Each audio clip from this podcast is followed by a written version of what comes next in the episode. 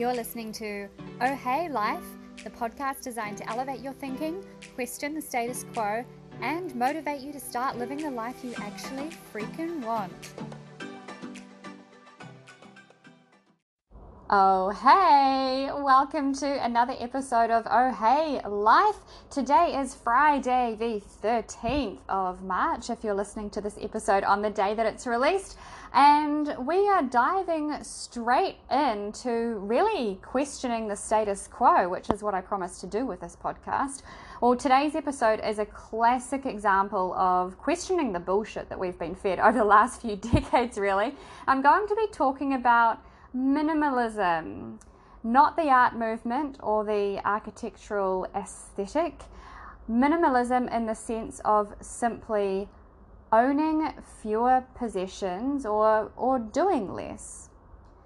Minimalism is a lifestyle that I'm a huge advocate for and also get raised eyebrows about because I'm quote unquote rich or whatever. Not my words, for the record, please don't ever use that word to describe me if you don't want to alienate me, because we've been conditioned to accumulate if we have the means to do so.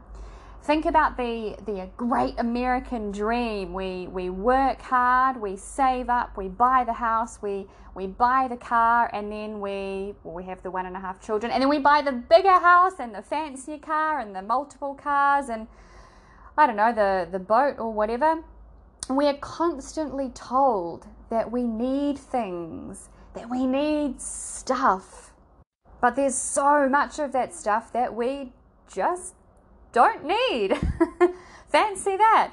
So there are two types of minimalism I'm going to talk about, one today, one next week. So they are physical minimalism, so possessions, physical space, and also time minimalism. So what we schedule, what we choose to care about, what we choose to allow into our mental space. So firstly, let's talk about physical minimalism, the benefits of it, which I'm so sold on, and the ways that you can start to, you know, implement a bit more of a minimal lifestyle for yourself. I already mentioned the definition of minimalism. It's been a couple of episodes since we've gone into the definition of something that I want to get a really robust understanding of. But look, it's simply owning fewer possessions. That's what I'm talking about today. We're talking about owning fewer possessions and creating physical space. Fewer possessions means fewer things to accommodate, fewer things to look after. And there are three freaking huge benefits of having less shit. Seriously, I'm going to go into those three right now. And the first one is the financial benefit. If you have fewer possessions, you've got less expenditure in looking after those things. They can be anything from gadgets that we don't actually need to carry out tasks in our lives, and every so often they need servicing or repairing or replacing because you think that you need another one. Or it can be as simple as having a lot of items of furniture because you've got a giant house to fill, and there's the cleaning and the maintenance of those things as well. I'm going to move on to the second benefit because this benefit itself can also circle back round to another quite significant financial benefit, and that's having more space. So obviously if you have fewer things, it can open up space in your home, and not just at home, in your workplace. You can have a much tidier workspace, for example. But by owning fewer things and opening up space in your home, it may even mean that you can downsize your home, and with that brings a financial benefit again. So not only do you get that sort of mental clarity from having a tidier space, but you can potentially downsize your living as a result, because you don't have a garage full of junk or a spare room full of junk. I mean, for example, to take my own situation, which again, I'm going to go into to further detail in the next episode, but if I was renting the home that I lived in before I decided to downsize as a result of gravitating towards this minimalist mentality, it would have cost around $1,200 a week to rent if I was renting that. And it was 25 kilometers from the city or thereabouts. Not to mention the running costs of running a sizable home, right? Now, without having, I think at one point there were 11 couches in my home, without having all that crap, I could live in something that would only cost $500 or $600 a week if I wanted to. And that's significant, you know? And I know that's an extreme example. You know, I went from a 4,000 square foot home to a, what must be, it's a 55 square meter apartment. Anyway, it's tiny. I can fit 7 of my apartment into that old home. But even when you look at, you know, the average family who lives in a multiple bedroom house, and, you know, there's got to be some cupboards or some rooms or a garage or a shed that's got a lot of unnecessary junk in it. Imagine if there was a downsize and a decrease in expenses. That is a huge benefit of having fewer possessions. And it's not just the mentality around having fewer possessions, it's the mentality around living a smaller life and not necessarily accumulating and expanding in accordance with these, you know, so-called success metrics that we've been conditioned to adhere to. The third benefit is more time. We all want more time. And again, when you have less crap, you're not spending as much time looking after all of these things or you know, cleaning a huge space, for example. You're also not spending time shopping for the shit that you don't need. It actually blows my mind when I see people accumulating possessions with such a level of excess, and especially people my age as well, or especially people who aren't in the position that they want to be in at their stage in life. It really does blow my mind, because these benefits are so tangible and so potentially life-changing that, in my opinion, everyone should be doing it. There's actually one, I know I said 3, but there's one other little kind of quirk about minimalism that I personally love, and it's enjoying your favorite things. So coffee mugs, it's like a really mundane example, but I've got a few quite special mugs that people have bought me over the years. I've got like one that my mother bought me, I've got one that an old friend bought for me, I've got another really funny one that another friend bought for me. I know she's going to listen to this and crack up laughing. It's got my face on it, but when I chose to downsize, again, I'll talk about that in next week's episode further, I couldn't believe how many fucking coffee mugs I had. I was just like, it's probably more than what could have filled my dishwasher, right? So I got rid of a lot of them, and now I just have my favorite ones. And so every morning I get to drink my coffee out of one of my favorite mugs. It brings a lot of enjoyment when you use your favorite things. And I actually said in a previous episode, I can't remember which one it was, but when I figure it out, I'll link it in the show notes. I said, you know, if you can't find joy in a cup of coffee, you won't find it in a yacht. It's a slightly different perspective in this case. But, you know, if you get rid of a lot of the excessive possessions that you have, and you're just left with your favorite things, you know, it's like the good china, you know, the good china that only ever stays in the china cabinet and never gets eaten off. You know, it's actually really nice to use that favorite stuff that you've got. Same with clothes. You know, you might have a bunch of clothes that you don't necessarily wear that much, but there's so much in your wardrobe you can't see the wood for the trees. Get rid of all the stuff that you kind of only like a little bit, and suddenly your wardrobe is just full of all of your favorite clothes. It's the same kind of concept.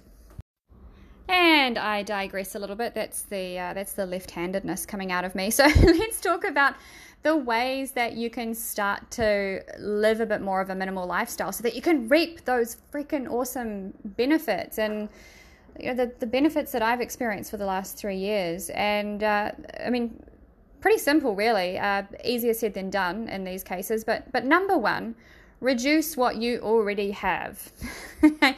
Get rid of some stuff. There are so many different methods for this. There's a book that, look, I haven't read it. It's that Marie Kondo, the Life-Changing Magic of Tidying Up, I think it's called.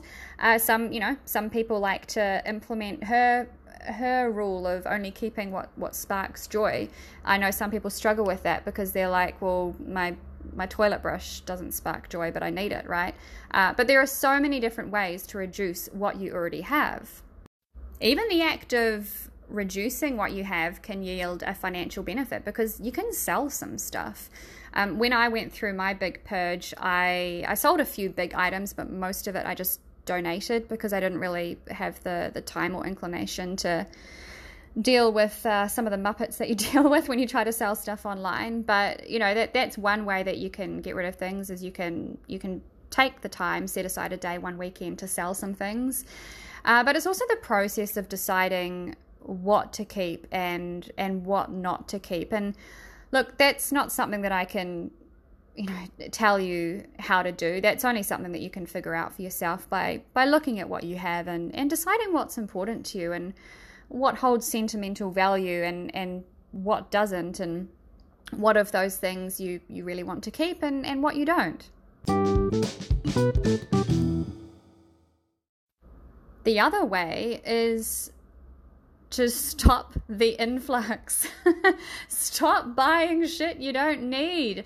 A great way to kickstart this, and this is what I did at the beginning of 2017, is to do a shopping ban. So set some really strict parameters on yourself of what you are and aren't going to buy for a period of time. And it might be a month. If you're only going to do a month, you're a bit of a pussy. Make it 3 months. Make it a decent chunk of time. You know, pick up your balls and actually, you know, give it 100%. We want to do this properly. So 3 months. I did it for 12 months, which was, it was life-changing. It was life-changing within 6 months of doing it. But question what we've been told that we need. So think about what it is that you can live without, or live without buying something new of.